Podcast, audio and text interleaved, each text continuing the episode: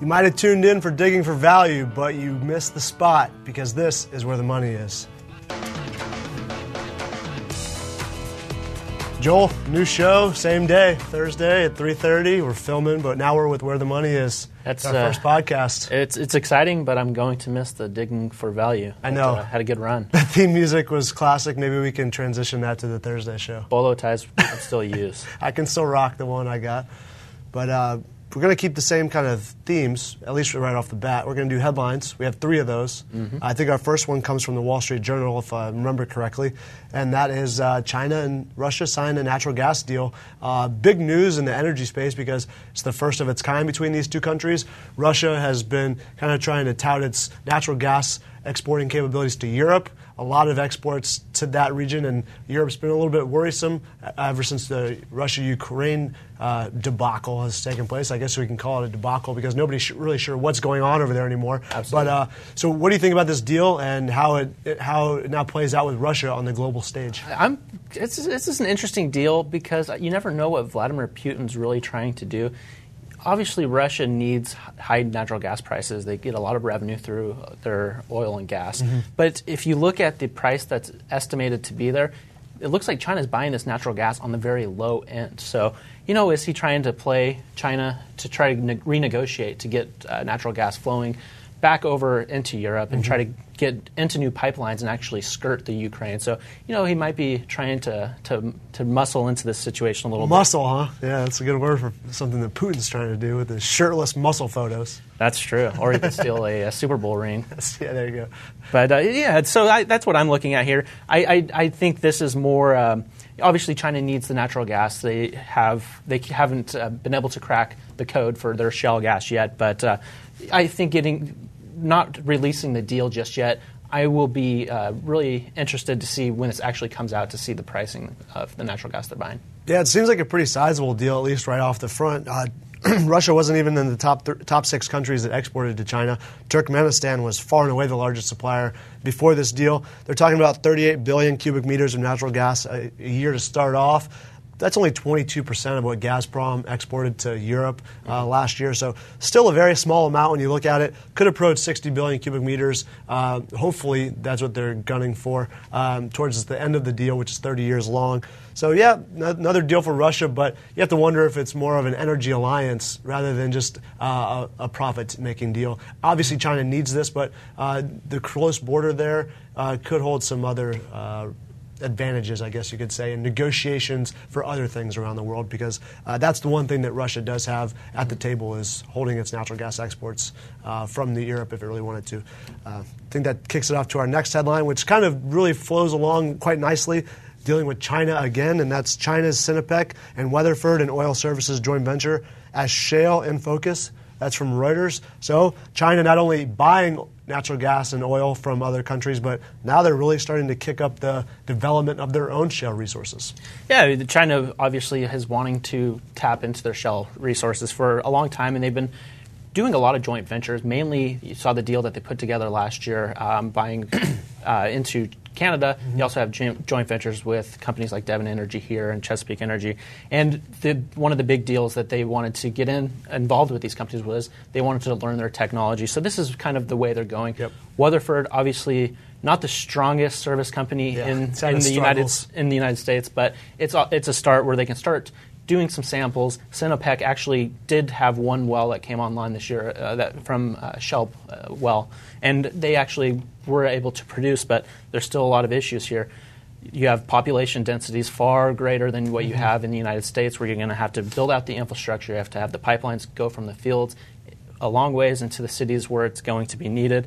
Also, a lot of water shortages here. That's a big issue. And what's, uh, the big thing you have to know about water is you can't go on the open market and buy it like Right. you can all the other resources. So China's really uh, gridlocked when it comes to water. They're only reliant on the rivers that come into their countries. They can't go on the open market like they have done for all the other resources they need. So I think there's still a lot of issues with them getting their own shale resources. And you know, another uh, reason why they want to lock in that 30 uh, year deal with Gazprom. Yeah, it's interesting with uh, from Weatherford's perspective because this is a company that's kind of been shunned by investors at least, maybe not the energy industry, but they had some accounting questions prop up about a year or two ago. Also, some contract issues with their dealings in Iraq. So, uh, from an investor standpoint, this, country, this company really hasn't performed. Um, and it's also the fourth uh, largest uh, behind Hal- Schlumberger, Halliburton, and Baker Hughes as far as the energy and services companies are concerned. So this is big for them. I'm not too sure if we'll see any more joint ventures like this. You could, but Halliburton and Schlumberger are already very well entrenched in China. They have great uh, service facilities there. They've built state of the art, uh, brand new facilities, and Halliburton and Schlumberger have been already working with the, the national oil companies and big players like Sinopec over there outside of joint ventures. So I could see that as being the route that they take most likely. I agree, and the international shale plays is kind of the next frontier for a lot right. of these companies. So if you can get involved early, start building uh, relationships with these, with these companies, giving them the products that you use, so mm-hmm. you're starting, starting to build that relationship where they're kind of dependent on you. Yeah, you create so, a sticky situation, which is something all investors are looking for. Absolutely, yeah. absolutely.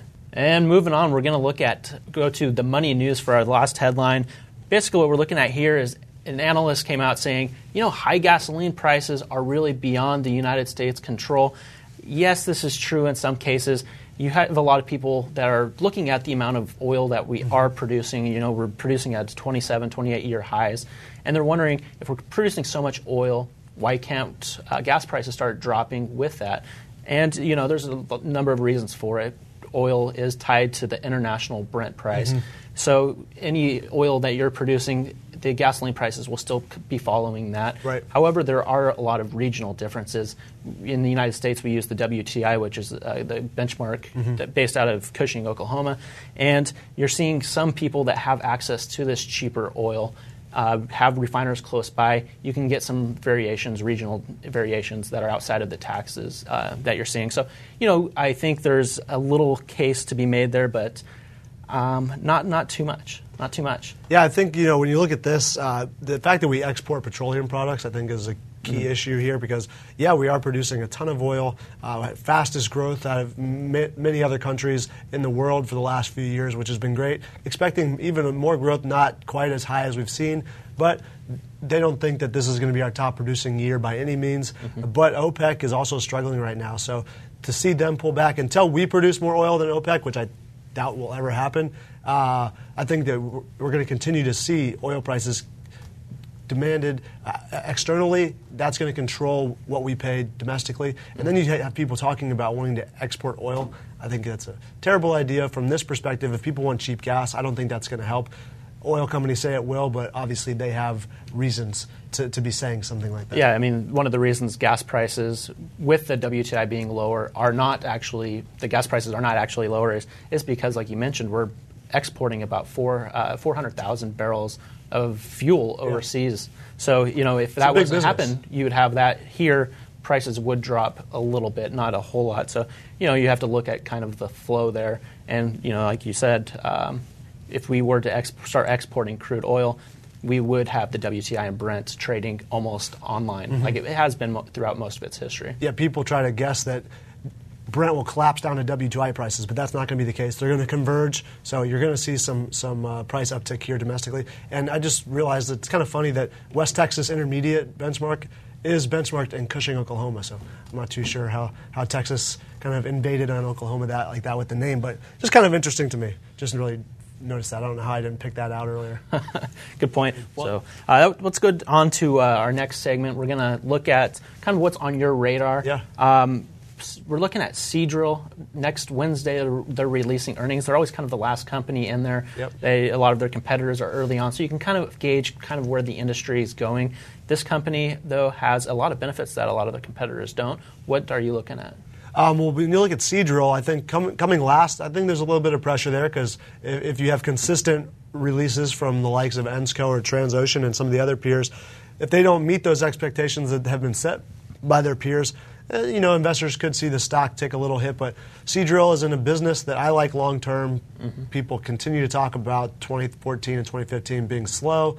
But we were just at the Offshore Technology Conference, and there's absolutely zero sign of offshore activity slowing down. Record number of people there, about 108,000 people from all around the world. Mm-hmm. And Seadrill is one of the more respected drillers in the business from the operational standpoint. Yes, the balance sheet might seem a little dangerous to some conservative investors, but they pay a high dividend, and they have a young, young fleet, arguably the youngest in the business. So I like the company. I'm interested to see what they come out with because you have seen some of their peers.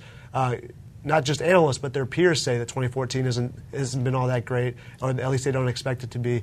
But with the regions that Seadrill's operating in, it's one of my favorites in the, in the offshore deep water space. Yeah, I mean, 11%, over 11% uh, dividend yield, Yeah. I believe now, which is always good, especially, I mean, like you were talking about in the offshore technology conference, all the people in this space are not looking at 2014 Oh heck no! 15. They're spending millions of dollars now to, to see the yeah, returns. they're, they're, they're looking at 10 years down the line. Right. They're not worried here, and as investors, you shouldn't be either because if you look at the direction that a lot of oil companies, large oil companies, are going, is offshore. And like you mentioned, Seadrill has young fleets, Mm-hmm. and if you one of their competitors, Ensco, uh, in their earnings, they had some great numbers out of their deep water fleets, Yep. their newer deep water fleets, where they're seeing um, day rates that were o- over six hundred and forty thousand dollars per day, which is really, really great. yeah, that's not. them. They're not losing anything compared to what uh, you've seen in other markets. Yeah, and, and you want to talk about softening. Uh, of the, they have 59 drilling units, Seadrill does, and they have 20 billion dollars in backlogs. 15 billion of that is in their floaters, which is uh, the actual ships that go out and float,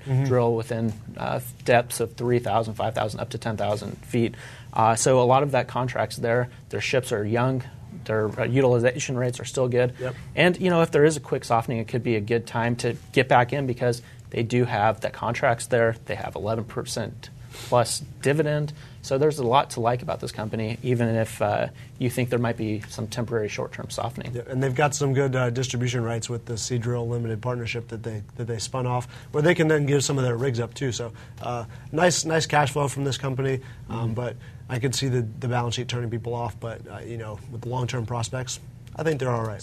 Yeah, and also in the um, in the where the money is energy edition, uh, we're also not only going to be looking at oil and gas companies. Yeah, yeah, we we're going to look at too. energy companies. We're going to look at some mining companies. So you know, for people that aren't really into oil and gas, maybe they're looking for something that may be a little bit cleaner. Mm-hmm. Um, the solar in- industry. This is an industry that. Uh, you know, there, I think there's a lot of uh, positives there, but uh, I, I don't know. Are the are you, are you a bull there? Um, I'm a public bull on, on solar. Yeah, I'm a Solar City shareholder. Um, and I I think that the, the industry's got a lot of legs. You know, you saw a lot of struggles earlier on, but not so much from the installers. You saw a lot of strugglers from the panel makers because there's a lot of flooding of the market with cheap panels from, from Mm-hmm. A lot China. Yeah, and there seems to be some agreement coming along the lines there where they're going to stop the, the practice of um, producing these panels at an unprofitable rate Mm-hmm. so that now uh, domestic manufacturers of solar panels can keep up. But just the growth in solar that you've seen, even in nations that have been wildly dependent on oil and gas, like Saudi Arabia is talking about spending $100 billion on solar panels or solar installations. And they're right along the equator, so they have a great geography for it. China's getting into it, um, not just because of their limited resource availability, at least right now they have the number one shale gas reserves, but it's not developed yet. So they need something now that they can that they can rely on. Uh, and solar panels seem to be that, especially in the United States. You've seen the growth just skyrocket, and companies continue to talk about doubling their customer base. To hear an industry talk about doubling its customer base many years in a row, um, you might start to worry about too rapid of a growth of a growth trajectory. But we're just talking about the United States with some of these companies, and we're setting the standard right now. It, it's pre- it's still a pretty nascent uh, technology, and it's Yeah. going to improve. Uh, but I'm going to play a little devil's advocate with you. And you know, first off, a lot of people will look at. Yeah, the technology is improving. The, the uh, panels have been cut in half basically over the last three years, but there's still a lot of subsidies, feed-in tariffs. We still also have net metering, which utilities are required um, almost uh, uh, exclusively throughout the United States to pay for energy that you don't use. What happens if some of these subsidies start getting cut? Is this something that you're worried about? Is this something that you think will happen? I mean, you can have subsidies in place. Oil and gas still gets subsidies. Yeah. So you don't have People to only look that. at just subsidies in themselves. You can look at the possibility that they might be cut, and that's one of the worries that I think that I could that somebody could come to you and say, "What about this?" And also the intermittency issue. Yeah, people are saying Solar City uh, is using some of Tesla's batteries. They're They're trying to. They're They getting. been be- able to they're, they're, that's kind of the the area that they're focusing Yeah. on. We're going to start having as more people start driving uh, electric vehicles. They're going to start using the power from them, Sure. battery interconnectivity, and start using that. That's still a long ways off. So, what do you, you know, are you still really bullish? In this industry regarding uh, subsidies and really having the intermittency issues? Uh, definitely still bullish. You know, with the with the subsidy issue, you're seeing the United States kind of come out and say this is when we're going to end subsidies. Uh, when they first announced that, companies started to get a little worried, but now that companies have gained a lot of traction in their business models, I think that the idea in, in Americans' minds if we're just talking about America, is that yes, solar is going to work for me. So I don't think the subsidy is really going to matter all that much. It's going to maybe rise, raise costs a little bit for a year or 2 mm-hmm. until these companies can continue lowering like they have been. But you see other countries launching subsidies, and with subsidies breeds uh, an environment where other companies are going to start to enter it and try and make it more efficient. Because um, if if the industry is taking off, suppliers, parts manufacturers, um, other arms of the industry might cro- start to crop up and make this a viable business long term minus subsidies. This is just meant to get the business rolling. Uh, you've seen some businesses falter under the subsidy market, but um, I think solar is here to stay just based on the way that you've seen it grow um, in the last few years. And other countries are buying it at a pretty high level. So I don't think that, that subsidies coming offline are going to you'll have an, an, effect, but not over the long term. That's true. I mean, if you look at Chile, they're actually starting to produce um, utility scales without subsidies. So yeah. there's there's a lot of uh, Japan's starting subsidies, and China's got some in there too. So that that is a, a definite worry, but I don't think it's a worry in the long term. I think that it's it's meant to get the ball rolling, and it has certainly done so here domestically. Yeah, and we still already have all the base loads out there, and right. base loads being natural gas, which you can turn on yep. in a quick instant to start using the power. Um, so that's going to bring us to our next segment. We're going to get into some games. We're going to look at Would You Rather. So I'm going to ask you a Finally, question. something foolish. Something foolish. I'm going to ask you uh, a question here. So this is what I have for you. Would you rather see crude exports, which currently the United States cannot export actual crude oil in the U.S., or would you like to stop seeing the amount of LNG export permits that are being given? Um, fairly easy for me. I'd rather see LNG exports start to be more restricted. Uh, we've already eclipsed 10% of our total demand right now in allowable uh, exports. Granted, only one facility is even anywhere close to exporting, and that's in 2015 with Cheniere Energy's Sabine Pass. Um, but total approved exports has now a, near 15% of our total demand right now. So over the next eight to 10 years, if it's still viable, these plants are going to start coming online. I think we've probably tapped out as much as we can possibly do. And I think oil exports are a terrible idea. I just think that opening us up to the global market uh, in that aspect, we have abundant natural gas. We don't have nearly as abundant oil reserves. So I think that if we want to keep the prices down like we talked about in an earlier segment, I think that keeping that oil at home is the best way to go about it. But depending on which oil company you talk to, you're going to get a different answer on that. Yeah, probably most of them will like to export the crude. Yeah, you've seen some refineries come out and say they don't, but yeah, pretty much every upstream operator wants that crude oil shipped out, shipped out of the United States. I think uh, Harold Hamm from Continental has even said he will use his own uh, infrastructure to start exporting oil. I mean, he's really a huge proponent of it just because uh, of what's being trapped up there in the Bakken because we don't have the demand for it domestically right well, now. He also has $14 billion from that in the Bakken true, as yeah. well. So, the, yeah, the, I think the U.S.'s largest oil owner, right? Yeah, yeah, personally, so. yeah. I believe so. If he can keep it all, unless he loses. That dang wildcatter. all right, I guess that brings me to my question of would you rather and. Uh, stemming from the o- OTC conference that we were at, the Offshore Technology Conference, mm-hmm. uh, we saw GE just dominating the landscape, front and center of the whole convention center, uh, GE Oil and Gas. And my question to you is, based on their acquisition strategy and the technology that they're using, or you'd rather be the CEO of GE's oil and gas division or the CEO of an ExxonMobil or one of their integrated peers moving forward? Well, I think uh, just on the very fact that I would only be the GE oil and gas division uh, leader, I would take Exxon yeah, I guess you get, get, more pay that way. You, you can't take down the king. There's been a lot of people looking at Exxon and saying that their reserve replacement ratios, the amount of oil that they're bringing back online after they're producing, um, has been declining, and they haven't been at 100 or they haven't been at above the 120 percent that they had been for mm-hmm. years. Uh, however this is still ExxonMobil. They have international properties, assets everywhere. They returned $140 billion to shareholders. They still have a lot uh, going on there. And one of the big things that I like about them, they always looked at return on capital employed. That number's always really up, up there. So they're doing the best with the, the assets that they have. And I think that we're finally getting to the point where national oil, nationalized oil companies overseas are finally starting to realize that they can't produce as good as a lot of the Western Mm-hmm. uh, integrated majors, so they're coming in offering uh, more more incentives to bring them back in. It was interesting before the 19, or at the beginning of the 1970s. If you looked at the Western large oil companies, they controlled 85% of the world's reserves. 85%. That's a tremendous number. Yeah. Once the company, once uh, nations started nationalizing their oil, that percent dropped down to six percent. So there's, you could imagine how much is still out there of Yeah. cheap oil.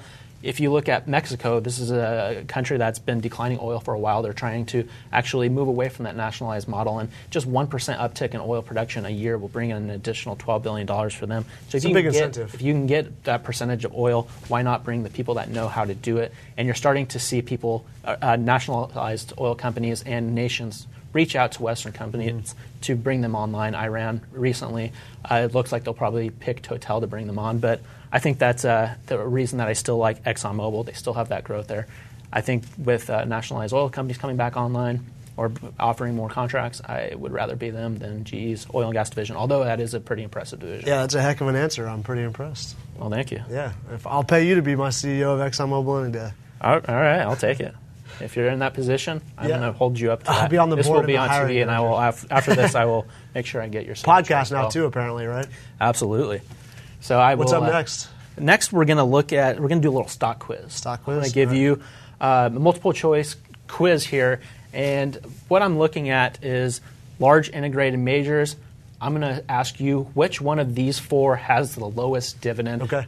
Of the four, Royal Dutch Shell, ExxonMobil, Suncor, or BP, British, British Petroleum. Which one has the lowest dividend? Uh, well, if I since I can't phone a friend or do 50-50, 50 50 won't I'm going to eliminate Royal Dutch Shell. I don't think that that's the lowest. I don't think that British Petroleum's the lowest. I'm going to go with Exxon B. So I need you to be the CEO and boost that dividend. Uh, you, you know, I you don't won't, I wouldn't have to boost it as much as I would if I was Suncor, which has the lowest dividend of 2.2 percent. Although uh, ExxonMobil is pretty close up there, they're at about uh, 2.7 Okay. percent. So you know they're they had a not too great of stock appreciation over the last year, so that um, is still The at the yield's still a little 2.7. bit So yeah. it could be down to that 2.2 percent pretty soon if they start getting more of this oil online. Um, of the other ones, BP 4.4 percent, still solid, a lot of growth with that company, and Royal Dutch Shell is actually uh, um, up there over 4 percent as well. So obviously the international players uh, are offering that. Yeah, it's an dividend a little interesting trend. I know that uh, most nations do look favorably upon dividends from the investor standpoint. Uh, a little bit more so than we do here. We're always looking for stock growth. Mm-hmm. That's a big, sexy thing. But dividends internationally seem to be the big ticket. Um, although when you look at ConocoPhillips, that's that's pretty nice. Uh, That's a comparable there. It's not integrated, but it's, yeah, it's up for there. an independent. That's Yeah. uh, what 4.2 percent or so, the largest of the trying to climb up there. Um, so I guess now I have to return the favor with uh, a question of my own, and that we're going to turn to Chesapeake Energy. I'm going to ask you four basins. You need to pick which one they do not currently operate in. So, which basins do Chesapeake Energy not operate in? I have the Eagle Ford down in Texas, uh, the Utica, a newer basin out in Ohio and western Pennsylvania, the Bakken, everyone's heard of the Bakken, just rip roaring up there in North Dakota, and the Anadarko Basin, uh, something that many people have not heard of. It's not Anadarko Petroleum, it's, it's actually a basin not named after them. Uh, so I know that uh, they're in the Utica. They're one of the biggest players They are, yeah. there. I really like them. McClendon is a big Utica proponent. Um, Eagle Ford, they're in the Eagle Ford, so I'm going to cross those two off. Okay. You know, I, I want to say that they're. I, I, I want to say that they are in the Anadarko, so I'm going to go with Bakken. Well, you're smarter at energy than me, Joel, because you got the question right. I've, I'm undefeated You're undefeated. One for one in Undefeated. Stump the Energy Analyst. You are undefeated. I'll get you back next week. Sounds good. Let's get us to the Twitters. Okay, yeah, take us to the Twitters, and we uh, we've got some energy tweets that we're going to come out with. The Energy Department tweeted out yesterday that Secretary of Energy Ernest Moniz was sworn in one year ago today, being yesterday. See what he's been up to since then. Joel, what have you seen him being up to since then? Um, I've been seeing him eating a lot of dinners with natural gas companies has. because the exportations have the licenses to uh, export to non-free trade agreement countries have really soared this year. You saw like what, one or two in the past three years. Yeah. This year there's every every three weeks or so there's a new one out there. Uh, so that's what I've been seeing from him. One thing I have not seen which has really been a sticking point with a lot of people in the industry, is Keystone XL pipeline. Mm-hmm. There's still no decision being made there. They're hoping when he come online, they could probably sway it to go one way or the other. Are they going to build it? Are they not going to build it? Just get an answer out there. So I think he's been really uh, involved with the natural gas. Agreed. Yeah. I mean, and one other reason I'm kind of surprised is he came from the nuclear side of things, but he hasn't really talked anything about increasing our nuclear power here. That's a huge baseload. Uh, com- companies are actually complaining about the, the infrastructure that we've seen and the payments that they're receiving because it is a pretty expensive business to be in. Let's not get that confused. So to see him come from uh, the side of being a I don't know if he's a nuclear physicist or what he was, but that's what he that's what he Like studied. That's what he taught a lot about. scientist. Yeah, so uh, he's not talking about it anymore. But when we saw him speak at the EIA conference about a year ago, Mm-hmm. right as he was starting to take over, he talked about an all-inclusive energy strategy. Yeah, and all the above. That's it. And right now he's only concentrating on natural gas as far as we can see. So Mm-hmm. uh, step your game up, Ernest. All right, what's what do we got next? We Got the next tweet. That is from World Oil Online at World Oil.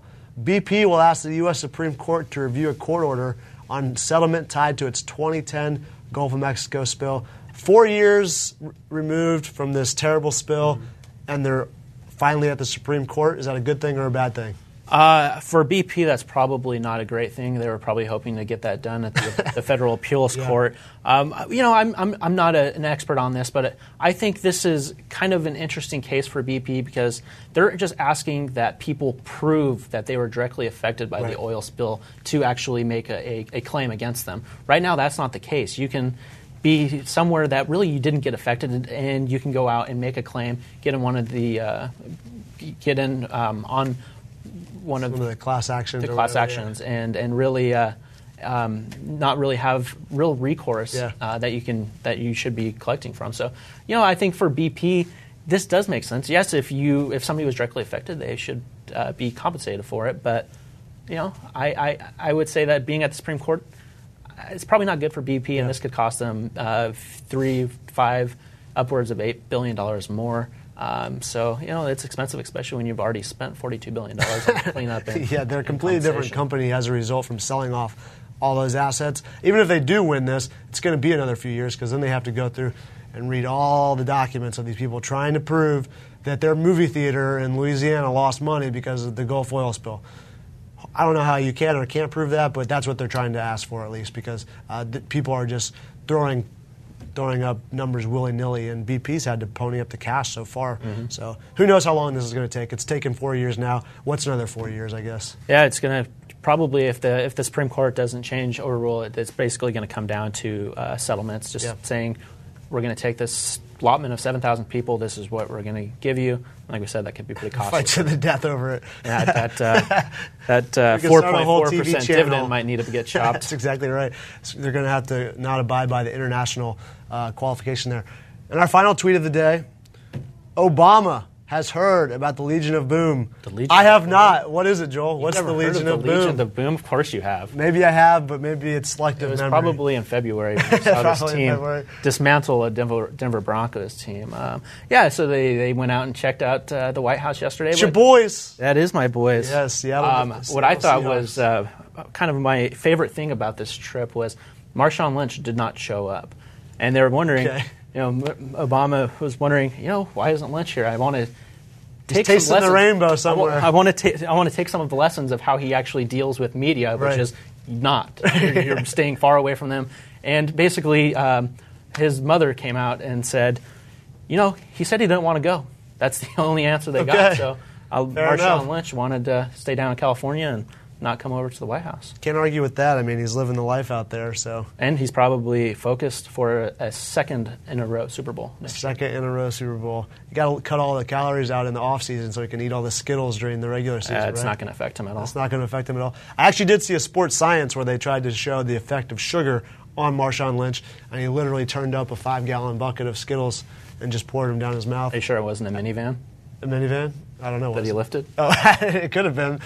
to me, it looked like a five gallon bowl, but minivan five gallon bowls, uh, when you when you're overdosing on Skittles, t- tend to blend into each other. Well, Joel, what do you think? I think that's a show. First episode of uh, where the money is forward slash digging for value. Energy edition. Energy Edition. Be sure to tune in Thursday Uh, if you want us to answer your tweet or a question, Energy at fool.com. energy at fool.com Yes, is our there. email, or at TMF Energy is our Twitter. Absolutely. We don't care which one it is as long as you do one or both. Ask us anything you want. Any questions? Yeah, now that we're not tied to energy, I guess we can Anything you want. talk about We it. will. We will answer any question you have. Literally any question. If we can't, there's four other segments throughout the week that we can pass your question on to. So, energy at fool.com, TMF Energy on Twitter. Joel, I'm Taylor. Till next week.